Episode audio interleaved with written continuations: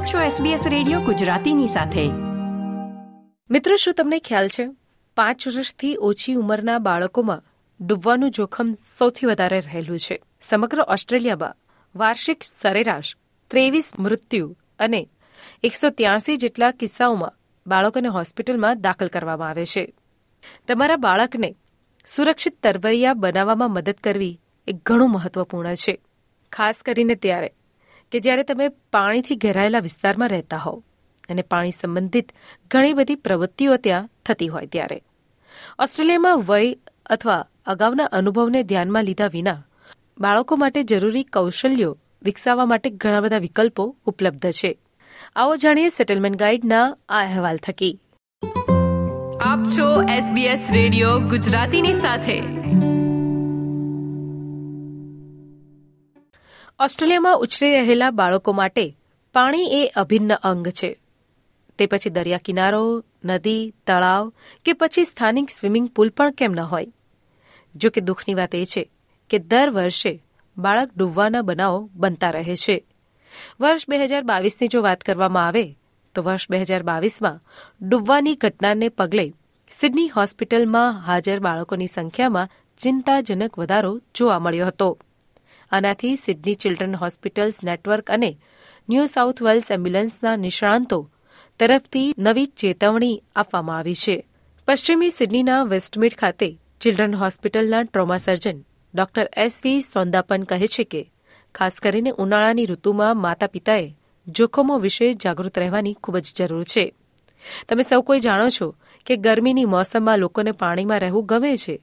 તે સમજી શકાય. You know, warm season, people like to be in water, understandable. You know, Australia is a water loving country. We love our water sports, uh, beaches and pools. And so we just want to make sure we're there in time to remind people to keep the children safe on water. Most times we think this won't happen to me. We should not have that attitude. This can happen to anyone, particularly in this young age group. All you need is a momentary loss of supervision ઓસ્ટ્રેલિયામાં પાંચ વર્ષથી ઓછી ઉંમરના બાળકો માટે ડૂબવું એ મૃત્યુનું મુખ્ય કારણ છે ડોક્ટર સ્વદા પણ કહે છે કે નાના બાળકોમાં ડૂબી જવાની ઘટનાનો અનુભવ થયા પછી ઘણા સ્વાસ્થ્ય અંગે પ્રશ્નો પણ ઉદ્ભવી શકે છે The unique thing about children in this age group is that when this happens, it's very silent.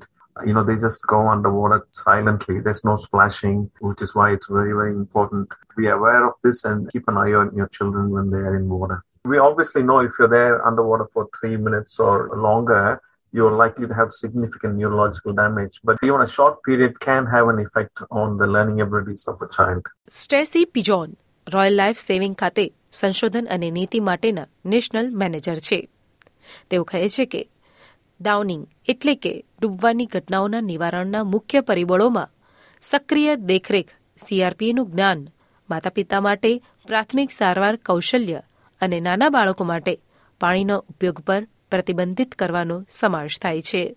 સ્ટેસી pigeon સમજાવતા કહે છે કે, તમામ વય જૂથો માટે પાણી અંગે કૌશલ્યતા અને તેની સલામતી અંગેની જાગૃતિ એ તરવાનું શીખવાની શિક્ષામાં આવશ્યક હોવું જોઈએ. તેથી જ્યારે માતા પિતા સ્વિમિંગ સ્કૂલ તથા સ્વિમ પ્રોગ્રામ શોધી રહ્યા હોય, ત્યારે તે ખરેખર મહત્વનું છે કે તેમાં સ્વિમિંગ અને વોટર સેફટી કૌશલ્ય બંનેનો સમાવેશ થવો જોઈએ. તેથી તરતા શીખવું પાણીની અંદર જવાનું શીખવું. પોતાને જોખમમાં મૂક્યા વિના કોઈને કેવી રીતે બચાવવું અને કોની પાસે જવું અને કોને બોલાવવું તે પણ જાણવા જેવી બાબતો છે. So it is really important when parents are looking for a swim school or a swim program that it includes both swimming and water safety skills. So things like learning to float, learning to go underwater, how to rescue uh, someone without putting yourself in danger, and also knowing who to go to and, and who to call, whether or not that's triple zero or going to the lifesavers. National swimming અને water safety framework એ કૌશલ્યની વ્યાપક સૂચિની રૂપરેખા દર્શાવે છે કે જેમાં બાળકોને તેમની ઉંમર પ્રમાણે કેટલી કૌશલ્યતા વિકસાવવી તે દર્શાવે છે. માપદંડ, ચોક્કસ અંતર તરવાની ક્ષમતા અને પાણીની સલામતી અને જીવન ટકાવી રાખવાની કુશળતા બંનેને આવરી લે છે. મુખ્ય ત્રણ માપદંડો છે. પરંતુ સૌથી મોટો માપદંડ બાર વર્ષની ઉંમર સુધીમાં છે. બાળક પચાસ મીટર તરવામાં સક્ષમ હોવું જોઈએ. બે મિનિટ માટે તરતું હોવું જોઈએ. three key benchmarks, but the big one is by the age of 12, a child should be able to swim 50 meters, float for two minutes, and also perform a rescue and a survival sequence with clothes on. There are benchmarks also for six year olds and then once you turn 17 as well, but really we want to make sure that kids by the time they leave primary school have those key skills. સમગ્ર દેશમાં શાળાના અભ્યાસક્રમમાં બાળકોને તેમના પ્રાથમિક શાળાના શિક્ષણમાં અમુક સમયે સ્વિમિંગ અને વોટર સેફટી પ્રોગ્રામમાંથી પસાર થવાની તક આપવામાં આવે છે. પરંતુ ઓસ્ટ્રેલિયન સ્વિમિંગ કોચ અને ટીચર્સ એસોસિએશનના સીઈઓ બ્રેન્ડન વોર્ડના જણાવ્યા અનુસાર, બાળકો પાણીથી ખૂબ વહેલા પરિચિત થવાનું શરૂ કરી દેતા હોય છે.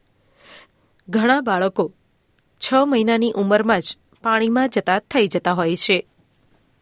તેનાથી બાળક પાણીમાં આરામદાયક બને અને પાયાના કૌશલ્યમાં તરણ તે મુખ્ય મુદ્દો બને Water familiarisation can start from as young as six months old. In fact, many swim schools are starting even earlier than that. And that's about getting the children comfortable in the water and getting them to a stage when they get those foundation skills, they're ready to learn. So from about three to four years of age is a really great time when kids are starting to really build those foundation skills around water safety and learning to swim and floating and those sorts of things. Brandon Ward કહે છે કે બાળકોને સુરક્ષિત તરવૈયા બનાવવામાં મદદ કરવામાં માતા પિતાની સૌથી મોટી ભૂમિકા છે.